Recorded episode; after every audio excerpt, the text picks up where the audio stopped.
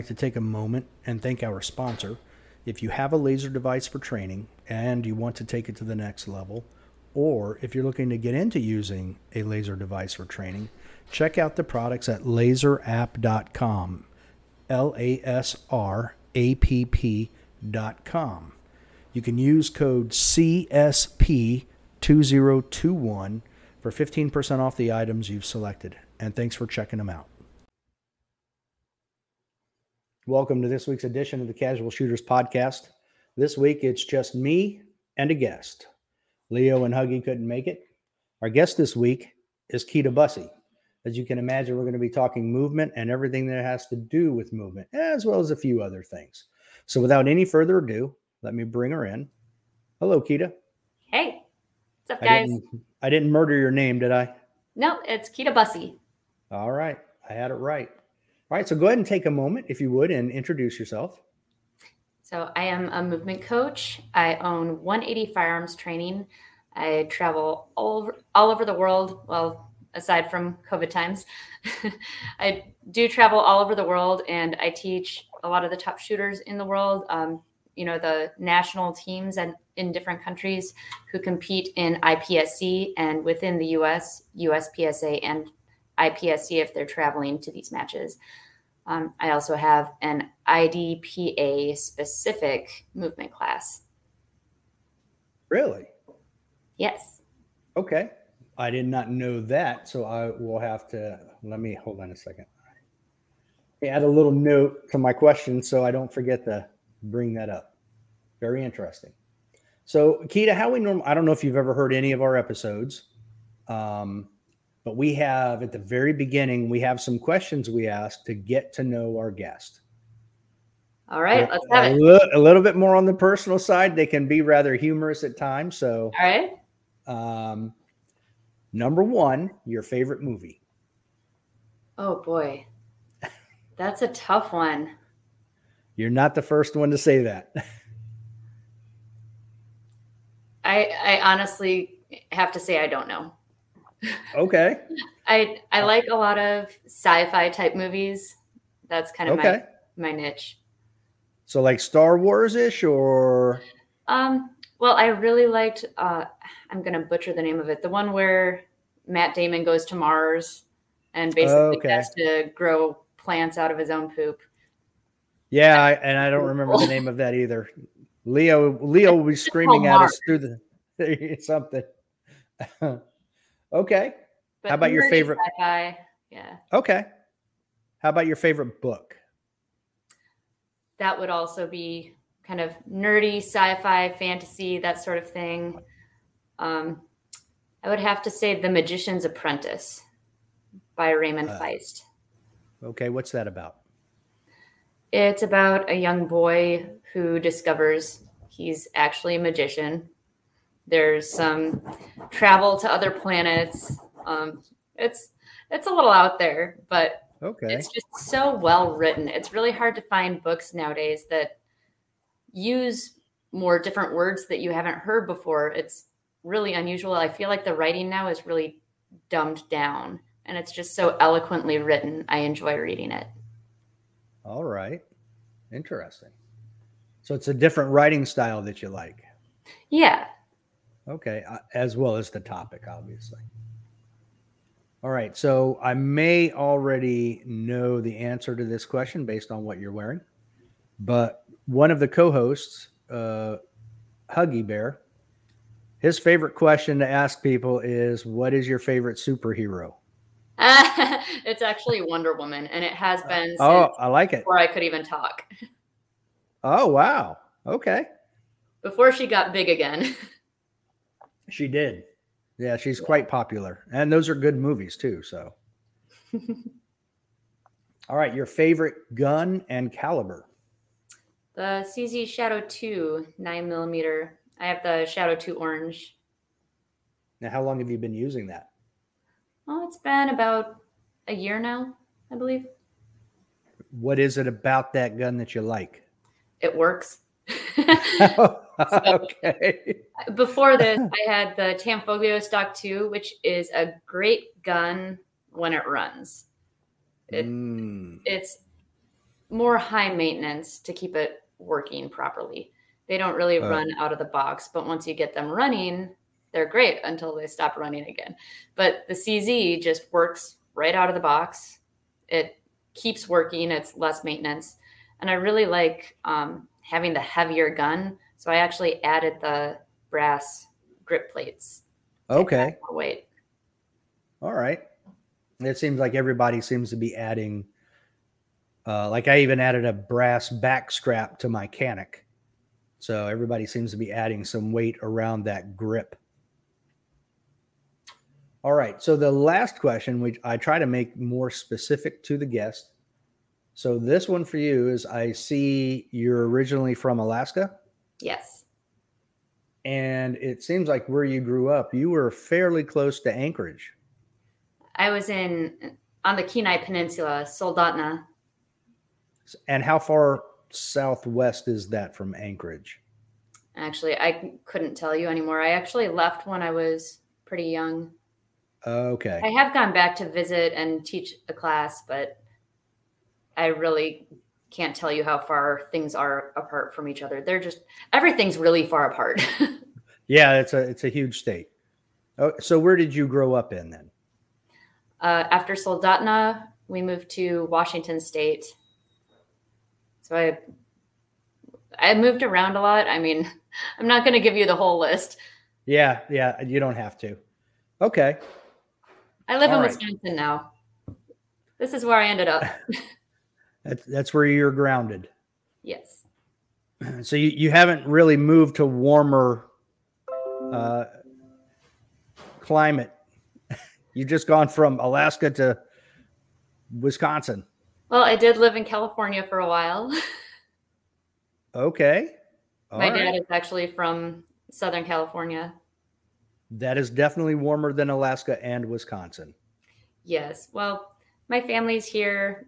My kids are in school. I didn't want to pull them out of school. You know, with me having to grow up moving around a lot, I know how special it is to grow up with all the same kids and then have these adult friends that you grew up with. And I wanted that for my kids. So once I had kids, I just stayed put. Yeah, I, I grew up, my dad was in the military, so we moved around a lot. So I, And I I think totally get it.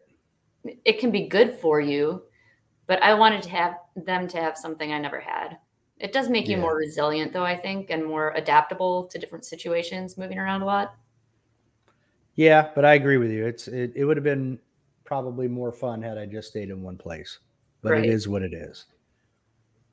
All right. So uh, something interesting. I mean, obviously you are um, on your website, 180firearmstraining.com. You're a, a movement coach. You have a book. We'll get into all of that.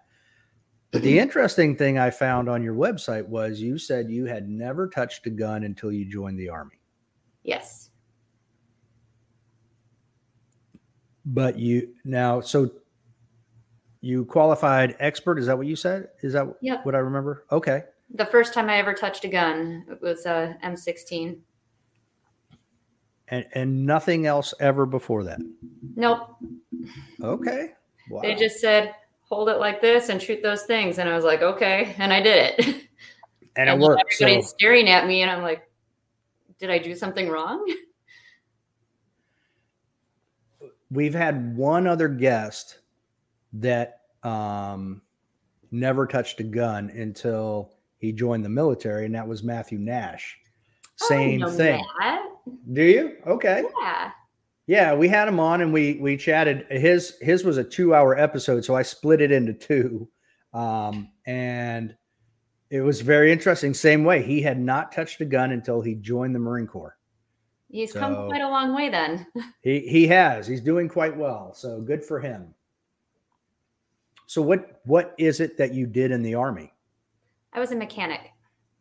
What kind on what? I was a 63 Bravo light wheel vehicle mechanic. Okay, so like Humvee style. stuff. Right. Okay. Five tons and lower. But we did end up kind of working on everything. And I just asked because they have, you know, mechanized vehicles, they have helicopters, so that's why I was asking what in particular. Um, so how long did you how long were you in the army? Five years. So one enlistment and got out. Yep. Okay, and I had kids. uh, okay, Well, all right, a kid. a kid. Okay, had a kid. is that the one we've heard about recently? No. I Okay, most people don't know. I have an older son. He's 18. He doesn't live with me anymore. He's moved out. But most people don't know that because he hates having his picture taken, being talked about. He's like, don't tell anybody about me. So I just kind of, okay. very antisocial on the social media thing. Right. Not That's- into the whole social media thing, which I totally get. Yeah, not a bad thing at all. I can't say that I blame him one bit. I, I'm rarely on Facebook. I got on there just to check out your 180 firearms training stuff and things like that. So you were in for five years. You got out. Um, is that the point where you went to the University of Wisconsin? Uh, it was a little bit after that, but yeah, I mean, I spent a little time raising my son, um, just being a stay-at-home mom when he was a baby. Um, but I, I think he was about two or so when I finally went to college to be a nurse. Did you become a nurse? I did. Okay, because I, I don't. You're the first nurse. I, I'm a paramedic. I've been one for almost 22 years. You're the first nurse I know that teaches movement. So, Well, not not your normal nurse, every nurse teaches movement. If you Uh, think but about not your type of movement. No, but the body mechanics, right? If you think about how you teach someone who's sick or injured how to get into and out of bed by pivoting, I teach the same thing when I'm teaching people how to get out of a start position where you have to be laying on a bed. Okay, So there's a lot of carryover. Plus, nursing taught me how to research, look at peer reviewed articles, um, sort of es- extrapolate what might work in a different situation based on the research you've done, and then test it and come up with solutions. If I hadn't been a nurse, I wouldn't be doing what I'm doing. so really that that got you where you are today, even though you're not in the nursing field. Right. makes perfect sense actually um, which also explains some of your posts recently you know with the issues that have been going on in your personal life um, the science isn't always the science right. all right so that that's where i was wondering what you studied in college to get you because you said you had a science background to get you where you are now that we know that um, how did you make did you ever work as a nurse Yes, I worked in the hospital for five years. I worked in a lot of different departments. I've helped people learn how to move again after surgeries, um, taken care of people after surgeries. Um, I've worked with geriatric patients. So that kind of helps me when I do have some, we call them senior shooters in the sport, helping them move their bodies the way they are meant to move instead of having to fight their bodies. right how to work with it versus fight it Right, exactly. yeah Now, if I hadn't done geriatrics, I wouldn't know that. So it all too has come full circle. too bad huggy had to work today uh, he could use some geriatric advice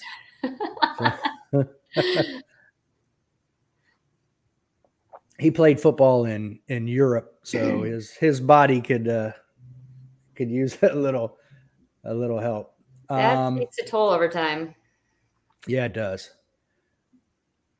So you've written um, you've written a book titled "Smart Move: The Economy of Motion for the Shooting Sports." Actually, I have one right here. Okay. That's what it How long? I see it's like 300 pages. How long did it take you to write that book? Um, well, it was years of research, but when I actually sat down to write it, it was just kind of a brain dump. It all just kind of like fell out of my fingers on the keyboard. Like I didn't even have to try. What, did you was find it? just stuck in here and needed an outlet. Did you find it easy to organize the layout that you wanted? No, that's where I really struggled. I had some some tearful nights where I moved one thing and then everything else in the whole book moved. and then I oh goodness! everything else in the whole book. Oh wow! So it was frustrating trying to learn that and do it on my own without help. So I'm hoping it goes a little better this time because I'm writing another book. And that was that's going to be a follow up question. Now you that those were the two parts to my question. One is how long did it take to write the book, and how many years of experience and research went into everything that's in that book? Uh, it was several years. Let's see, this was published, I don't know, three years ago or so. So maybe seven years of research. Okay. Now, what point did you go? I think I have, or at what point did you make the decision you were going to write a book? Did it just come to you, or was it like a book would be good and then you finally built up over time and you're like, oh, now's the right time. I've got the right amount of information.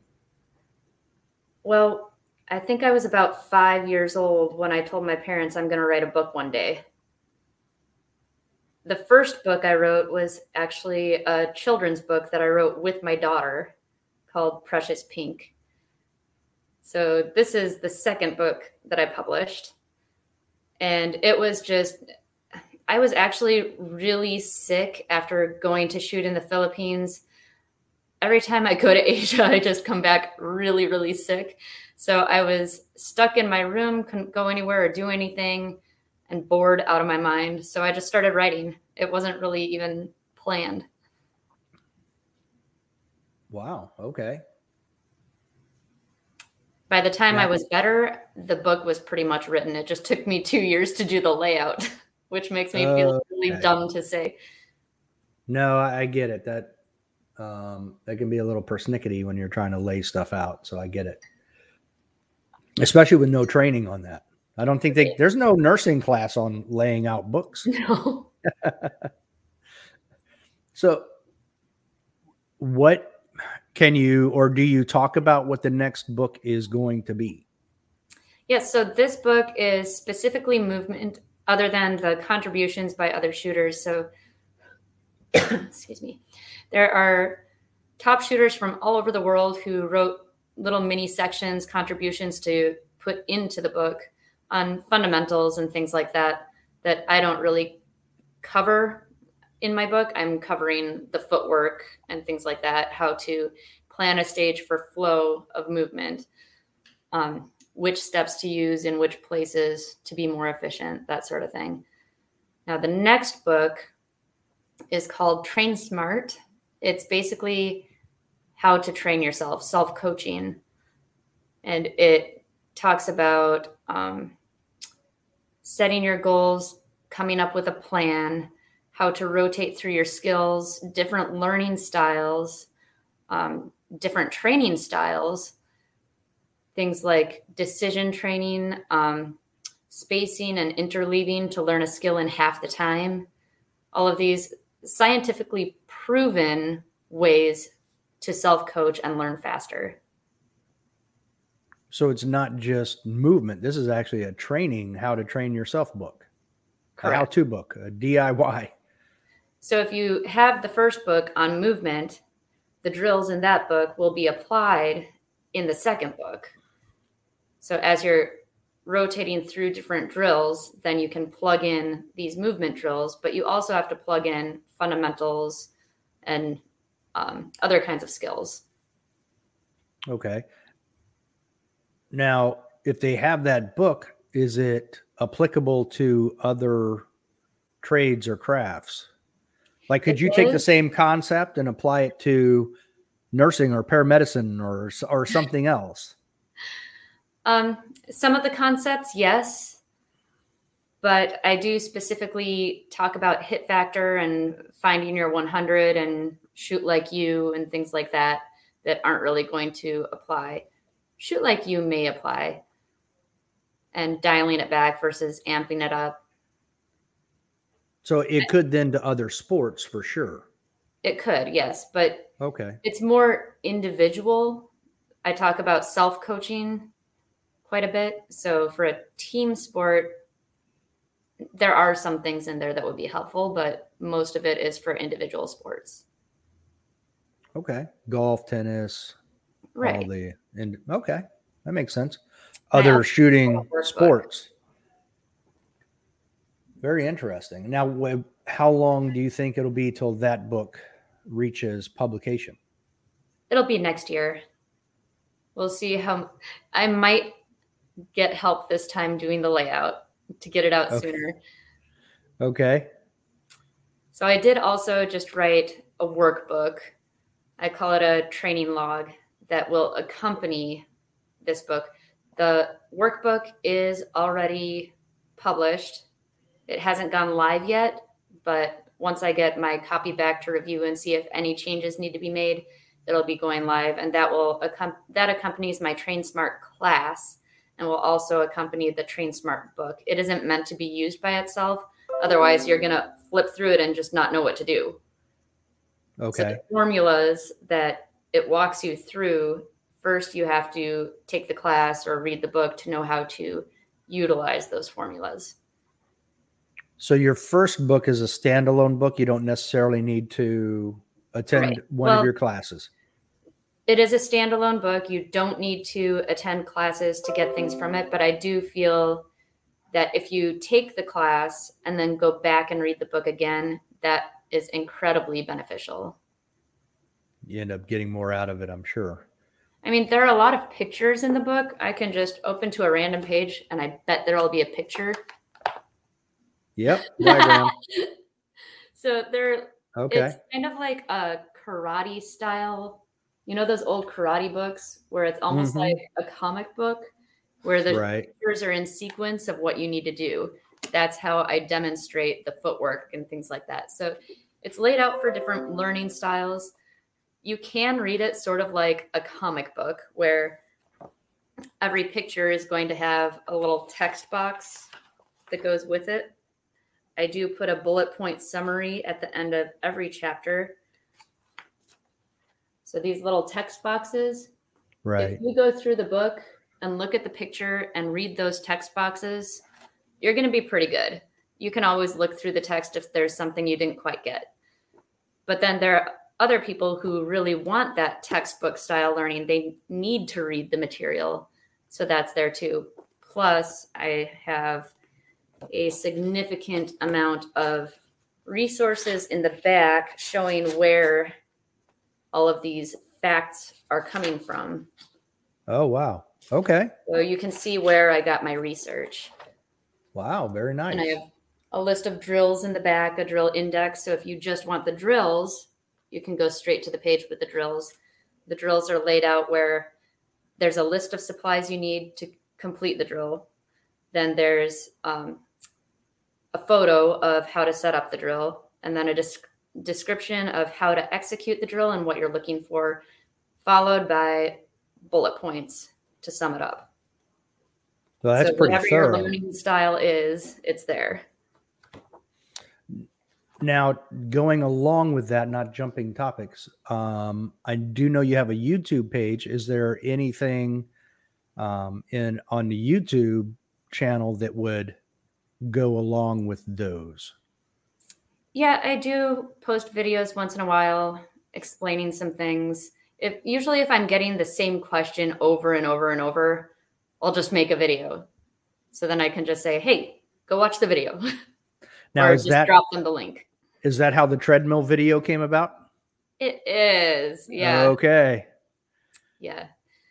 So I did start doing my own podcast, the 180 Firearms Training Podcast. That one just started. One day I just thought, you know, I have some things I kind of want to say.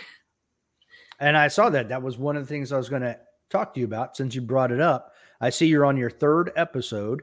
So, Yes. what spurred it and what is the subject of it?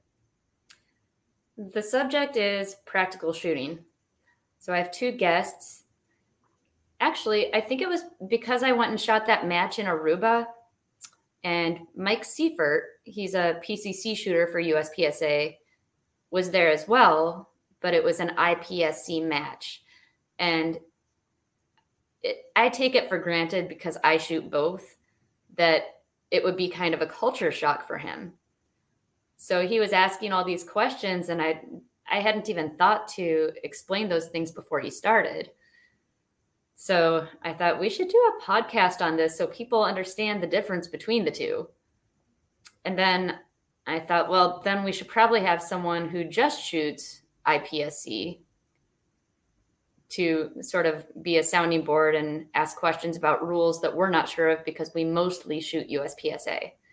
So then we pulled in Grant Chancellor Madison. He's a national champion in IPSC in South Africa. So that's our other guest. And Mike okay. is from New Jersey, which is a place we can ask him questions about. Oh, of course. So I think we all balance each other out really well. Mike likes to talk a lot, and Grant and I are both a little more reserved. So he kind of fills in the gaps. Okay. and That's he's also funny. kind of the rebel, where the two of us are a little more respectful.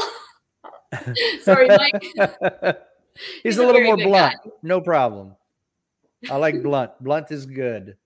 Now, is there um is there ever any verbiage differences where you're like, uh, what did you just say? Um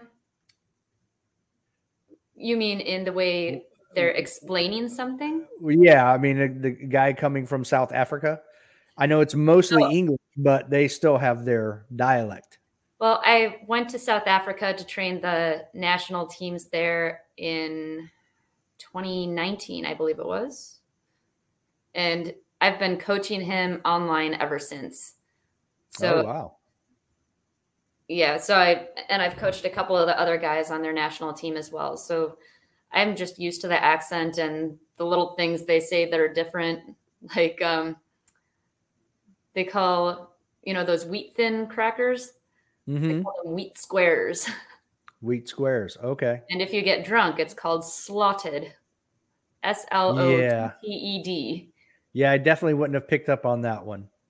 No, there's wheat, wheat squares really maybe, but slotted no. Wow. Yeah, there's definitely some differences. Yes. And they say lekker. It's flipping lekker means that's awesome. Lekker is awesome. Well, there you go. Yeah, I, there's definitely some differences there. But like, uh, we need you to uh, explain in English, English, not South African English. Right. and I don't even hear it anymore because now I'm just so used to it that when he says things like that, it doesn't occur to me that other people aren't going to know what that is. But then Mike's just kind of like, what did you just say? Yeah, translation, please. So I'm yeah. glad he's on there to catch that stuff and point out, okay, this is what he actually means by that. Yeah. So I want to get into your classes, but before we do that, I want to, since you brought it up, I want to touch on Aruba because I saw you were just there recently. Um, and you actually posted a couple of videos about some things with that. So, first part of the Aruba class that I'd like to touch on is traveling outside of the country with weapons. Yes. So if you're traveling outside of the country with weapons, you need to have a match invitation. And because in the US, we don't have a firearms license, we don't have a universal license. So you have to have a reason to be there with a firearm, which is your match invitation. It has to be officially signed we have to get a, an official letter from the president of USPSA saying that we're in good standing and we can go compete in an IPSC match. So it's basically getting permission from the regional director. Then we have to fill out a form 4457 at the airport. It's just a customs form that says, This gun is mine. I'm bringing it in and I'm leaving with it. So it it just says it, it really doesn't say anything.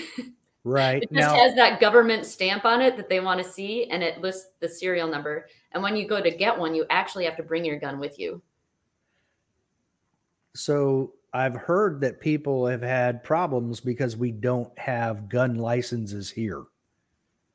So depending on what country you go to, can be very difficult getting in. How did you get around that in Aruba?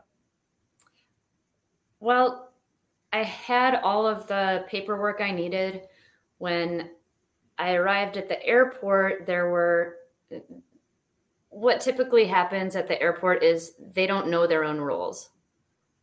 Uh, so okay, well, I'm glad to know it's that's everywhere then. so you need to know what the rules are, and just be very friendly, smile a lot, say thank you, be kind. Um, but yeah, I had to tell them what the procedure was. And then they called their supervisor and said, This is what she did. Is that okay? And they said, Yep, she's good to go an hour later. So get okay. there probably at least three hours early if you're flying internationally. If the paperwork is in another language, you might want to get there four hours early. Ooh, goodness. Okay. What was it like teaching on the island of Aruba? Well, it actually rained, which is funny because it never rains in Aruba, but they just got missed by that hurricane that hit Haiti. Okay. It just barely missed them. And so they were having some unusual weather. So they don't shoot in the rain. And they explained it that it never rains there. So their pores are really open and it they're basically not as waterproof as us oily people with with closed pores. I don't know. It was very different. So they didn't shoot in the rain. So I reorganized my class class so that we were dry firing under cover during the time it was raining. And when it lightened up, then we would go out and do live fire. Then the following day, the weather was beautiful. So we were live firing all day and making up for lost time. Now, does that make you want to add another chapter to your book about people with open pores versus closed pores? no, it's just what the local people were mm. trying to explain to me. Some of it might have been lost in translation because English is not their first language. They speak okay. Dutch and they speak the Arubian language, and a lot of them speak Spanish. So when we would oh, have wow. confusion in language, then we would default to Spanish. Wow, just a hodgepodge of languages. Yeah. Okay. Um, how was it competing in an IPSC match on Aruba? The match was really cool. They had some stages I really enjoyed. They had a swinging bridge. Well, at, at the time that I shot it, I didn't enjoy it very much, but I'll get into that.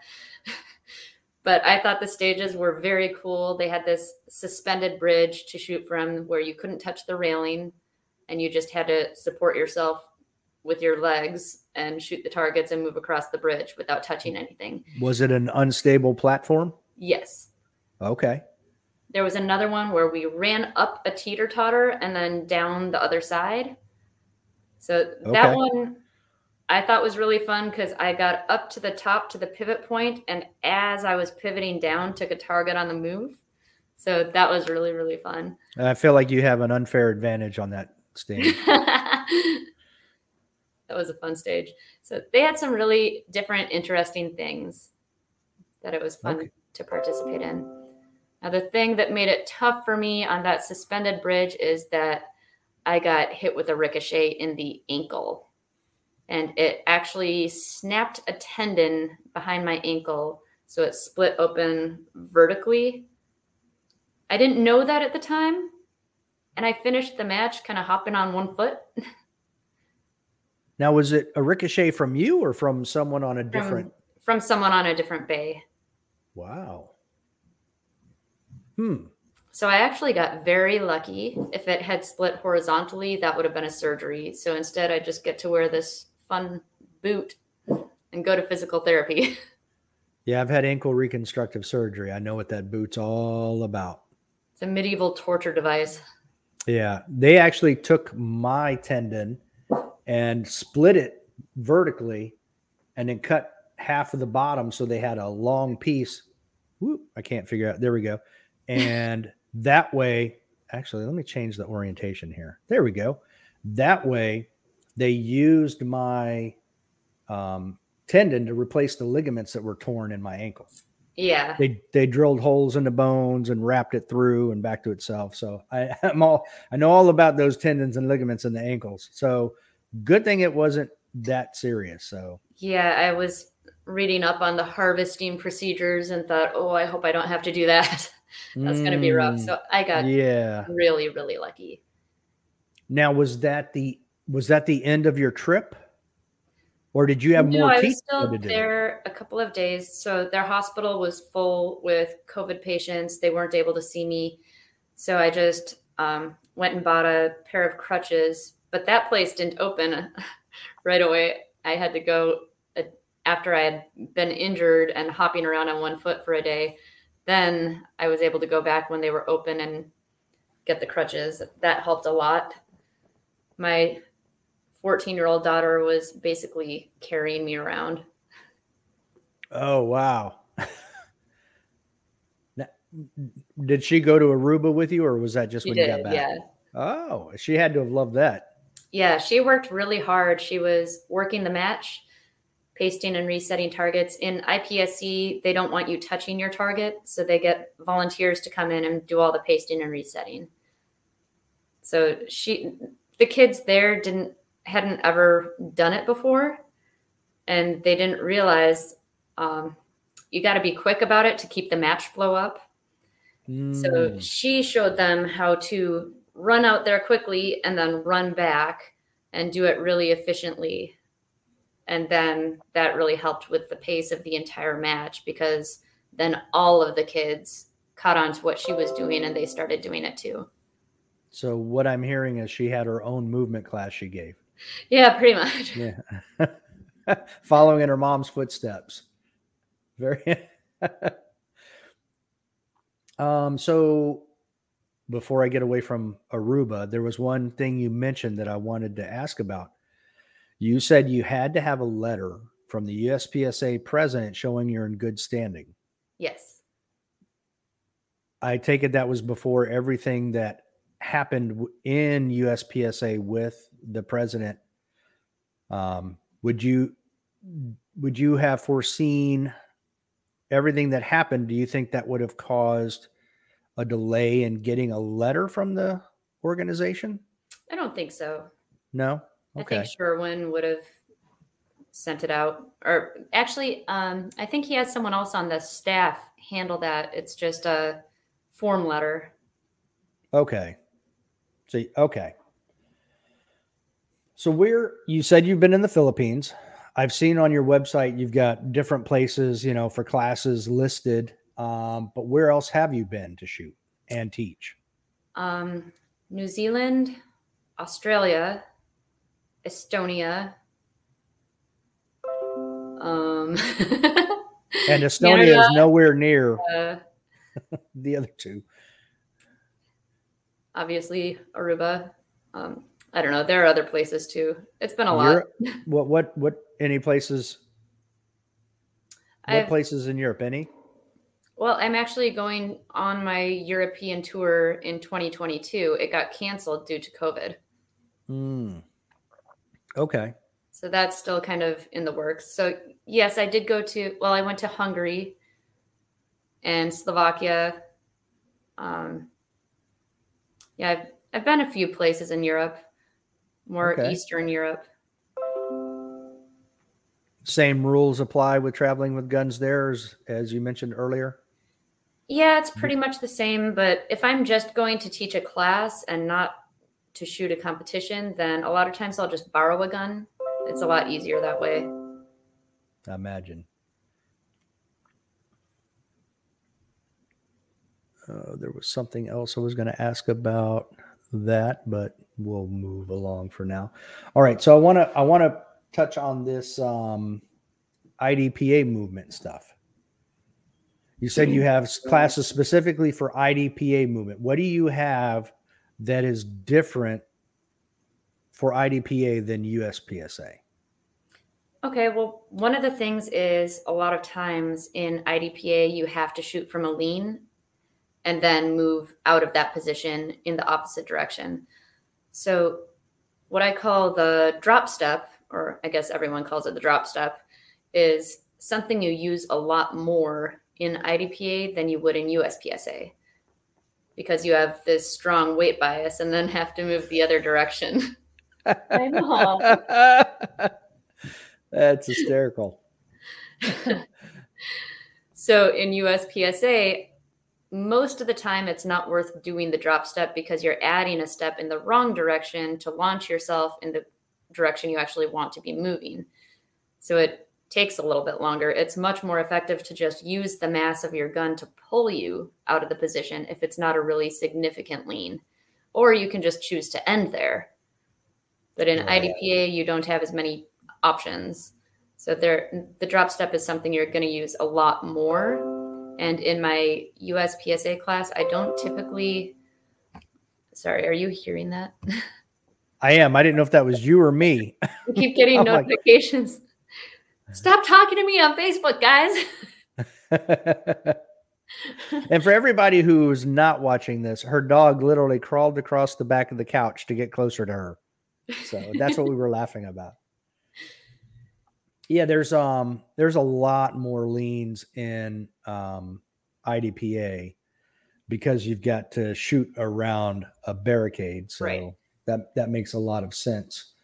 Um which gets me into um, I, have also I because I shoot IDPA on occasion because I, I, think any shooting is good shooting. Um, there are some different rules you have to be aware of, but it's still good shooting. Um, but I wanted one of the things I wanted to talk to you about was because you said you've worked with geriatric and, and older people and IDPA when I've shot the ages are typically a little bit older. Not yeah. old, but you know, that if you went with an it average age, yeah. Um, fast twitch versus slow twitch muscles. And how to do you ever get into that and how to um, utilize those or maintain or gain or any of that? There are some people who just naturally move more explosively and other people who just kind of seem to float along through a stage. If you look at Max Michel, for example, when he's shooting, he's not as explosive as someone like, um, let's see, Shane Coley. If you compare the two shooters, you see Shane Coley really exploding out of position, where Max seems to just sort of float along through the stage without ever stopping. So that's what it looks like typically with the fast twitch versus slow twitch muscles, just different techniques. One, you never really stop, and the other, it's more stopping and starting depending on the situation, but it's more explosive getting out of the positions. So with the with the drop step, are are you? How do I want to? I don't even know how I want to word this. Um, it's pretty much all about loading that leg so you can explosively move the other way, correct?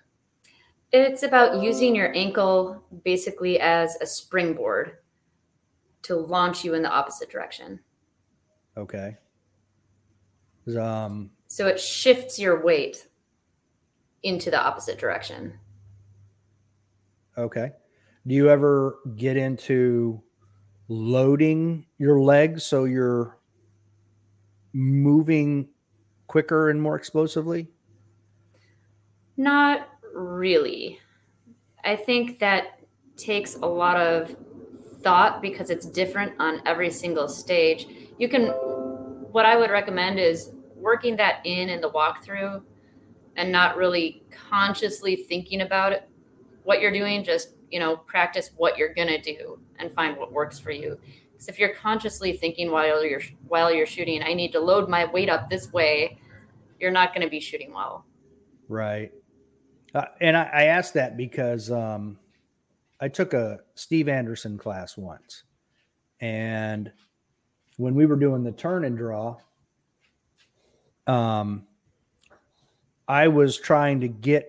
I played football. I played um, cornerback, some linebacker. I played some uh, running back, uh, and as a cornerback, the things I always tried to do was I emulated some of the guys from the 70s, and you notice they would be crouched where they're loading their leg muscles.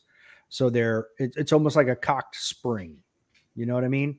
So when that receiver came off the line, wherever he went, I was already prepared to explode in that direction, or I can quickly make a change of direction, whatever I needed to do. So when I was doing the turn and draw, I was crouching down, trying to load my legs so that it was like a cocked spring. So as soon as I heard the beep, I could rapidly turn and step forward, draw, and begin shooting. That's where I, I was asking um, what your thoughts are. Is you're probably going to overswing. Okay. So you're going to over rotate the turn and draw. It needs to be precise and led by your eyes, not so much necessarily driven by forcing it with muscle power. So it's not a lower body thing, it's an upper body thing. Yes, you snap your eyes to the target and your body will naturally unwind. Well, now I know I've been doing it wrong. There we go. so it only took 30 seconds. On YouTube, I will be yeah. checking that out then. My technique is a little bit different than Steve's. Okay. And whatever one works for you, go for it. Well, I had no technique, so that was perfect for me when he showed me. You know, I so I had a technique. So, yeah. but everything can be refined. Yeah, and if you're a defensive shooter, you don't want to be using that technique. Just turn around. Right. Yeah. True. Yeah. In that case, I was just trying to prepare for that beep. So, um, you you even have down there Coach Kita Busse on the screen. Yes. Matt Nash and I uh, on the podcast, and even when we talked off of the podcast, we've talked about coaching in USPSA, and he really thinks that's probably the wave of the future, which I, I agree. Um, I'm surprised there isn't more of it. I totally agree with what you have on your website about, you know, even Tiger Woods has a coach. Yes. Um, so I know your thoughts on coaching in USPSA, but how do you think it becomes more accepted and you see it more often in USPSA? What do you think that will take? Well, our sport really is in its infancy compared to other sports where they do have coaches. And some of the best coaches in history have never even, even played the sport that they're coaching. So that's something with our sport being in its infancy that a lot of people don't realize or don't consider. So I think if our sport becomes more mainstream, which I'm not sure if it ever will or not, but as more people are doing it, then it's going to become more competitive. And as it becomes more competitive, people are going to be seeking out an actual coach. Do you think it will? Do you think the fact that it's so difficult for shooters to make a professional shooters to to become professional shooters and make a living competing, do you think that holds back the whole coaching issue? I think that's one thing. I mean, if if you're shooting, you're broke. yeah. Either you're broke or you have so much money you don't know what to do with it. Right. Yeah, so, I mean it's a very expensive game. I'm sponsored by the ramen noodle diet. like, Where so, do I put that yeah, on my jersey? the thing is, if you have a coach, you're actually going to end up saving money, which people also don't recognize the number of rounds you're sending downrange or repeating something incorrect over and over in dry fire and then doing it in a match, the time it takes you to actually figure out that you were doing something that wasn't working and then correct it, you could have skipped all that. Typically, if you seek out a class or coaching, it's going to take a year or two years off of your shooting, off of your practice. I agree. Um, and that goes with whether it's just pistol shooting skills or or a movement class or whatever. It all um, speeds up that process of of getting to where you want to be, whatever that is. Right. So I totally agree with that. I think sometimes it's hard for people to recognize that it actually saves money because you're not having to shoot as much ammo or you know spend so much of your time repeating the same drills over and over at a very slow rate of success or they just dump all their money into a nice open gun and hope that's going to fix it yeah of course gun and uh, equipment and think that's going to or you know lights on their gun right so so is that something you would get into coaching actual USPSA shooters? I do. I mean, I know you do some, you do some IPSC stuff, but I guess what I'm getting at is do you see coaches actually going to matches? I have seen it before. Um, I know that Max Michel, here he comes again. I know he has in the past taught a class and then shot the match with the students. Mm-hmm. So, yeah, I've seen that. Um, what I'm doing is online coaching. So, I do video reviews where they can send me four of their videos if they're a former student, or three if they're not, because it takes longer to explain. I slow down the videos, voice them over, draw lines on them, send them back with drills to correct whatever the issues were that I found. And then we usually will do an online coaching session after they've had a little bit of time to apply what they got from those drills and make sure they're on track, see if they need anything new to get to the next level. I, I, I know that JJ Racaza's dad was at Area 8 with him, and um, there was a lot of discussion between the two of them about stages, mm-hmm. things that needed to be done. You know, his dad giving him um, words of advice and other stuff. Uh, so it almost sounded like, and I say that because uh, one of the other hosts, Huggy, was there on the same squad. So he witnessed all of this and was telling me about it, um, which I found very interesting. So basically, it sounds like his dad is his coach and mm-hmm. travels with him to these matches. And that's where ultimately I wonder if we're going to get to where some of these guys are getting close to the top of the mountain. So, do they bring a, a coach with them that can kind of help them keep focused uh, and and help with some of the I don't I don't know exactly how I want to say it, but just assist them at these larger matches to maintain their focus to be able to reach the pinnacle.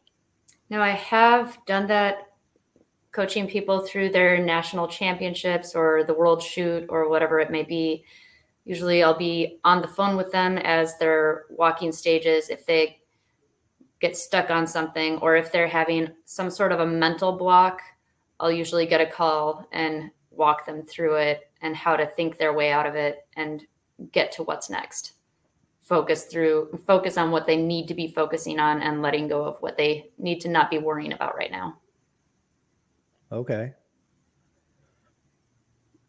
that's I, I'm personally I would it would I find it intriguing that at some point the sport gets to where you know there is a coach there on site with some of these shooters or even you know like I'm just going to throw out Team Glock since you brought up Shane Coley. You know, maybe there's an actual coach that is at nationals with Team Glock. Right. Because they Team Glock did have a speed coach at one time. I guess he just ran a timer while they were walking through the stages, uh, and then told them how fast they should be shooting the stage in, or something on that order. But I know at one time they did have some sort of a coach there. That was okay. a few years ago. Because the uh, the military competes in high power rifle matches, mm-hmm. and they all shoot team matches. Mm-hmm. So you have coaches, but those coaches, because I was on a team like that at one time in the Marine Corps, um, those coaches also still help out during practice throughout the week before the competition. So, you know, they can provide feedback. And they may not have been, like you're saying, um, the Tiger Woods of shooting or the Max Michel of shooting or the JJ Racaza, but they can still see things and pick things up that you, the shooter, don't see and go, oh, okay, good point. You know, let me kind of work on that. So I, I, I look forward to the day when USPSA is more. I don't want to say a legitimate, sport. yeah, but I don't want to say it that way. right, you know? right. It's not like it's illegitimate. It just hasn't reached that professional level. I don't think. Right. And that's know. what I mean when I say it's in its infancy. It's yeah, definitely yeah. a legitimate sport, and it is becoming more athletic now. Oh, absolutely. Um, and, and it just shows with Christian Sailer. you look at him, he played high level baseball and he was able to translate that hand eye coordination and movement into USPSA shooting and rapidly rose to the top. Yes. And, and we've interviewed very good at math. yeah. yeah, he is. Um, which is why he's getting what an accounting degree or something like that. But you know, we've also talked to um, Grant Kunkel, who's been shooting since he was young, Gia, uh, Gianni Giordano, the Williams sisters, mm-hmm. all that have been shooting since they were young and are amazing shooters. But that doesn't mean that they couldn't benefit from a coach and that mental assistance to get well, there. Like when you, when you get to that top level, you're just looking for a tenth of a second here and there. And that's where a coach can come in. That's where you start to get desperate to find something that you can do because you've exhausted all of your own ideas. Yeah. I mean, and Justine Williams, her goal is to be to be number one overall at, at a national or world champion shoot. She wants to beat everybody. She so I could, yeah, she she's amazing. But I could see where again, that's where a coach could really she could benefit from that at that super high level. It's hard to do that on your own. It is in the moment. You know, you really need to be focused on what you need to do. So having a second brain there to help you, like you said, noodle your way through it basically is a huge help. Yes. Especially it, a lot of us shooters are sort of type A personalities and we like to overthink things. So if you're at a match the day before, walking through stages, you're stuck on one for a long time, thinking about it in 10 different ways and then going back and forth. If you had a coach there that said, just keep it simple or whatever they need to hear in that moment, that's really helpful to calm their minds down so they can get sleep the night before. Right. I I could even see it. You have a um a bad stage, just mm-hmm. having a coach there, someone to keep you focused, get you to put it past you, and and start looking towards that next stage is also mm-hmm. a big deal. Yeah, one of my students at nationals in South Africa hit a couple of no shoots on a stage and started crying. It was actually a little girl. oh, no. So she was one of my students. So I pulled her aside and said, okay, get it out, go to the bathroom, take a minute, come out, and we're going to go for a little walk. I walked her over to her next stage and I said, tell me your plan. You know, gave her a big hug first. Right. And said, Tell me your plan. So then she started thinking about her plan. And as she was talking, the crying started to go away. And I encouraged her and told her, you know, just focus on what you're doing next. Whatever happened before, just let it go and keep focusing on what's next. What's what do you have to do now? Now you need to focus on your next stage. And she burned that stage to the ground. She did and, awesome. And there you go. There's a prime example of how a coach helps. So, absolutely. Now, what when you go to Aruba, the Philippines, Estonia, New Zealand, Australia, all these other places, um, do you just have like do you have different levels of classes? Do you have different types of classes? What are your classes? I have an intro to movement class, and we do cover some fundamentals in that class. And that one is more like um, basic fundamentals and then getting moving safely with a gun. Okay. So hopefully they've had some safety classes and things before that. I'll usually have some other instructors with me at these classes to help keep an eye on things making sure everybody's safe. I like one to one typically, or maybe two to one, just to make sure everyone's handling their firearms safely. Then we get them moving from point A to point B in a safe way and get them more confident and comfortable moving around. And if they've never shot a competition before, then we actually set up a stage and have them take their time and move through it comfortably and safely until it starts becoming subconscious. And then it's not intimidating to think about going to shoot a match because they shot a stage before and they did well. And then at the end, we do add a time limit to put on a little pressure and see if they can still maintain that with a little bit of time pressure. Then we okay. have the the smart move class, which is the basic footwork um, and movement. We also do vision training and resistance training. Then comes the Train Smart class. The Train Smart class is the application of the footwork from the movement class. So you need to take the Smart Move class first so that you can apply the footwork in the Train Smart class, or you're going to be a little lost. So, so what is this vision training? Oh, it's based on research by Joan Vickers. She's a kinesiologist. Actually, she just passed away. Um, so she she deemed it ca- called the quiet eye. It just means that your eye is still and not moving, so it's more quiet than eyes that are jumping all around. So she's okay. written several books, and I've read it. I've read all of them, devoured them. So I actually did some online training with uh, another company called RightEye, where they evaluate eye movements and learn how to correct. You learn how to correct them and how to train the eyeballs to do what you need them to do.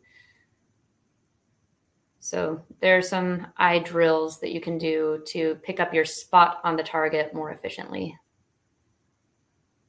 Uh, now, this is probably the most intriguing thing I've heard of I, I've not heard anybody really go into depth with this type of thing. Have you what type of improvement do you see with people when you when you train them on that? So this is where we sort of dial back in the accuracy. When you're learning all this footwork, you're concentrating on what your feet are doing and not so much on accuracy so that shot patterns start spreading out a little bit more as they're learning right. something new. So this is where we kind of dial it back in and get accuracy. So this is a drill with five targets. It's a stand and shoot. And on average, they start at about six seconds and end at about two seconds with all alphas. Okay. So they well, start I mean, at about six seconds with maybe a couple of Charlies in there. And they end at around two seconds with all alphas. I actually watch their eyeballs while they're shooting and coach them through what their eyes are doing and what they should be doing. Okay, so how do you how, how are you I feel like you're all up in somebody's personal space like I stand right here. Yes. Oh lord. It's super awkward. I really wish I could afford these eye tracking glasses, but they're seventeen thousand dollars. That's all. So I'm taking the the affordable route and watching their eyeballs and being obnoxious, standing there right in their peripheral vision. Now, have you have you considered using? I mean, with the way cell phone technology is, with the cameras on there, have you? Is It's that a possibility? accurate. No. Okay. It's not accurate enough. It needs to be tracking their eye movements superimposed on a video of what they're looking at.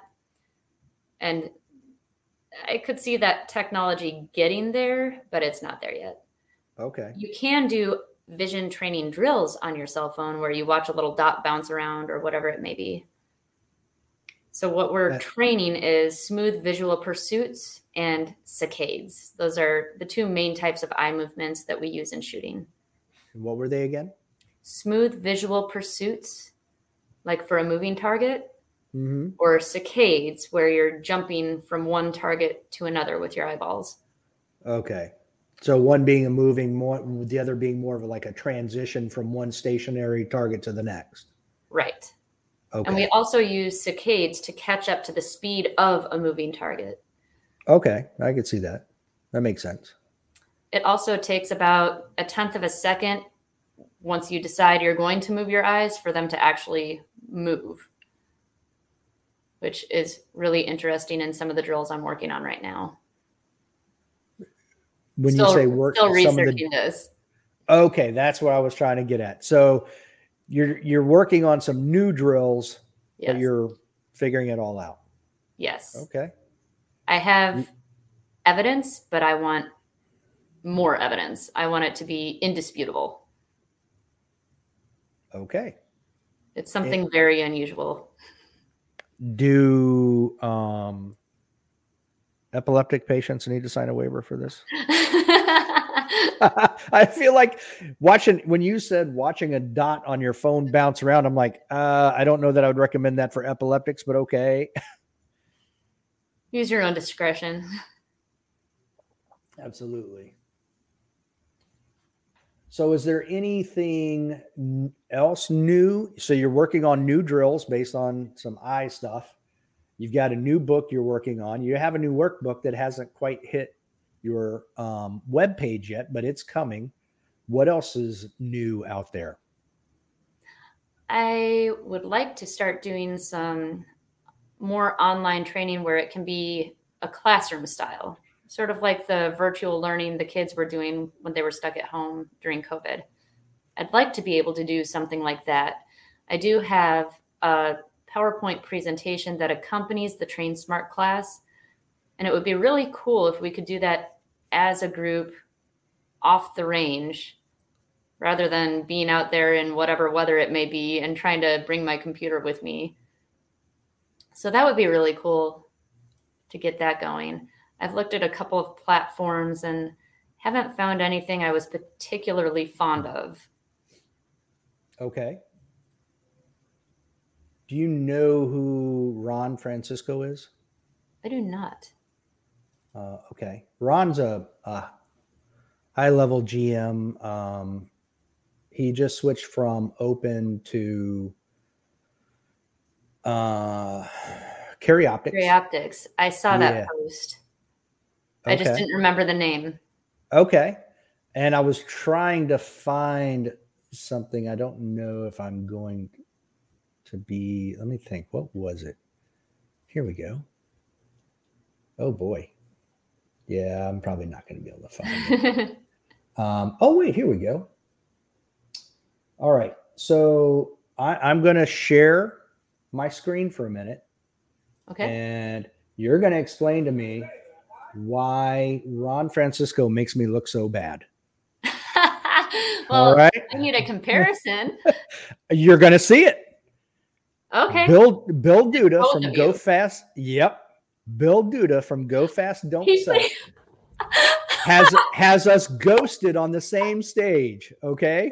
oh my goodness. So I'm gonna look like a chump here Oh, in just Bill. a minute. Thanks, thanks to uh, oh, Ron he's making some t-shirts for me. You asked what's new. I got some t-shirts coming. oh, Bill. Yeah. Okay, awesome. All right, so let me hit share, share screen. There we go. Oh, that was me making the sound effect. That actually wasn't the. like, where is it? Okay, so I'm the one in the bright yellow shirt that says riddle. I'm the one who's going to all of a sudden look like a geriatric here in just a second. Here we go. All right, Ron. Don't make me look too bad.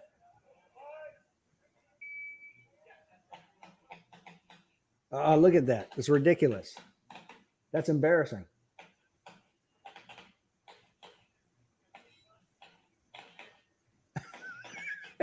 he's going to disappear in a second. and he's done and he's gone. Well, and I'm still shooting. Two of the big movement related issues are he's down, he's got his center of gravity down much lower than you do. And another one is he's taking much smaller, faster steps. You're taking bigger steps. So when you're trying to speed up, slow down, move around obstacles, you want to be taking tiny, fast steps. Sort of like um, the wheels on a race car are much wider than on a regular car because they have more surface area. I think my wheels fell off. According to that video, my wheels fell off. well, we want to spend less time speeding up and slowing down and more time at our maximum speed. So, in order to do that, you need more frequent contact with the ground. So, you're pushing off on the ground and the ground is pushing off on you. It also gives you a lot more control and keeps your feet more under your center of gravity. So, it's much more stable. Okay.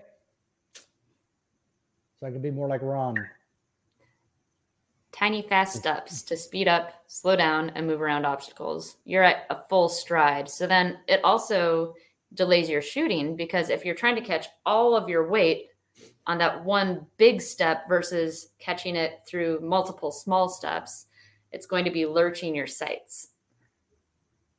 I'm going to have to get your book because uh, I'm going to have to break lifelong habits. You know what I mean? It's hard. Yeah, because I'm used to tricks.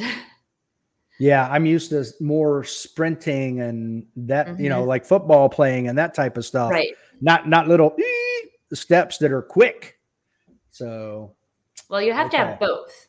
You have to be able to right. reach your full stride quickly, so you can be at that maximum speed for as long as possible. We have these awkward distances in our sport where you can't really reach a flat out run on most stages but you can get close. Right. It's rare that you can reach full speed. Right. There was a there was one stage this year where you could because it was probably a good 20 yard run. So you could, you know, rapidly accelerate. And that that is where my loading, where when I come in and I know I've got a long sprint, that's where I know I come in and I'll I'll take that big step in and I'll be crouched where I've loaded my one leg with weight, so it's ready to push immediately. But yeah, um, yeah, yeah. I, I think to, everybody I got a lot to change. That loading you're talking about, it's just that at some point it just becomes subconscious, so you're not trying to think about it as you're shooting the stage. That's what I don't want to see is people thinking about their movement while they should be just shooting subconsciously. Right. Well, Kita, that's all I had for questions. Um, is there anything you want to add, something we didn't touch on or we need to clarify? I don't think so. Um, if you want to give me a follow on Instagram, it I have two Instagrams. One is 180 Firearms Training. Obviously, that's the business one. And Kita Busse is my personal Instagram. You can also give me a follow on Facebook, 180 Firearms Training. And on YouTube, it's Kita Busse check out the new podcast. There you go. Yeah, I see you have three episodes. I'm gonna have to check it out. Yep, we're drop dropping another one on Sunday. Okay. Is that when you drop the new ones every Sunday? Yeah, I I was a day late on this other one. Had some personal stuff going on. Okay. Yeah. With my little rebellious 14 year old daughter. Good for her. Well, thank you for coming on the prod, uh, the podcast. I appreciate your time and all the information. And are you going to be at nationals? No, I'm still gimping around quite a bit. okay. Point. All right. I know you were there last year. I didn't know if you'd be there this year. So no, not this year. Okay. Well, good luck with your ankle. And again, thanks for coming on. We appreciate it. Yeah. Thanks so much for having me. You're welcome. Have a great day. You too. Until next time. Don't be a little bitch. Yeah.